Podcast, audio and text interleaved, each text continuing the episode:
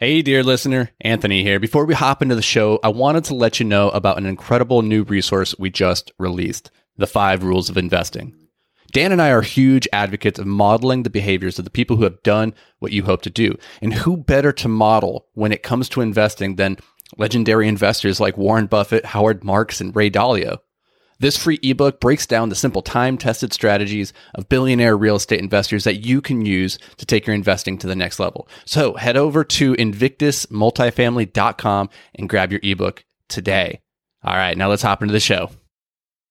So, is multifamily investing recession proof? That's what we're going to tackle today.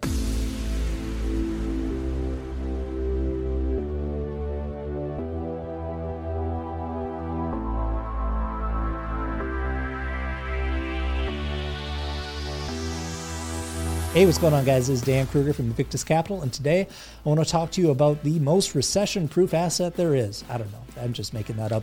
Uh, multifamily real estate investing is fairly recession proof. Now, we can't really look at this um, under a blanket term of just multifamily. It's really going to come down to what asset class and what area. Um, that's really going to dictate whether or not this is a recession proof asset. But generally speaking, when we're looking at the C plus, B minus, uh, uh, classes of multifamily properties, these are going to be fairly recession proof. Again, this has a lot to do with the area, but let's take Minneapolis St. Paul for as an example because that's the area that Invictus invests in. There's a lot of factors that make this very recession proof. One of which is the class that we invest in in our area. Like I mentioned, it is C plus or B minus. So this is kind of like nice workforce housing, is what I would call it. And uh, the reason that this ends up being fairly recession proof is that it's right in the middle of the uh, the spectrum of um, lower end properties and really high end properties. So when times are going well, there's people upgrading from um, lower end properties into C and B minus class assets. And when times are rough and people are losing their jobs and unemployment is rising, we see those people who are in A or B plus assets uh, coming down and, and making a more cost effective choice to come into the C plus B minus range. So we're nicely situated in the middle of the spectrum of various price points and asset classes so that whether times are good or bad, there's either going to be people upgrading into our assets or downgrading into them. So being right in the middle is definitely something that helps keep things recession proof. I definitely would not call Class A properties recession proof. We saw this in 2020. Uh, those people who were in hot areas and the newest properties um, had the option to just get up and leave if the the thing that drew them to that area in the first place is no longer there, right? A lot of people are going to be living in these you know, newer, nicer apartments in in areas where you've got nightlife, if you've got restaurants, you've got a lot of social activity going on. That's that's typically why people are in these these types of buildings. In 2020, when all that got shut down, those Class A properties definitely got way more vacant, whereas the B plus or the B minus C plus types of properties were very consistent.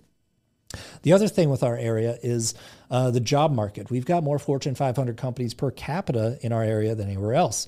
Now, that means that we've got a very stable job market, even in rocky times. That helps the story quite a bit.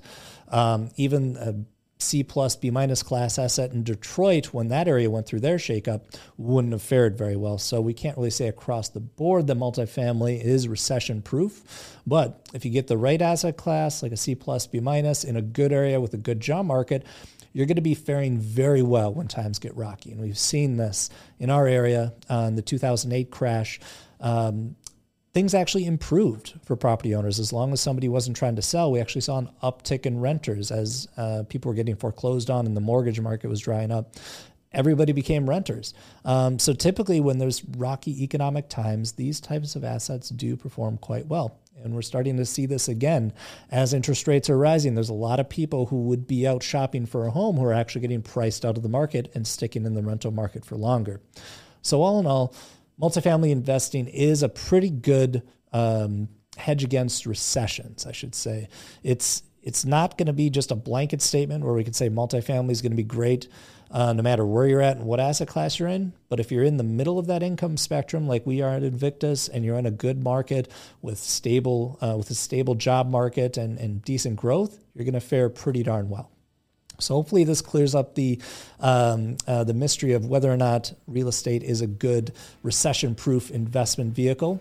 Uh, if you have any other questions about this, don't hesitate to reach out to us, and we'll see you guys in the next video.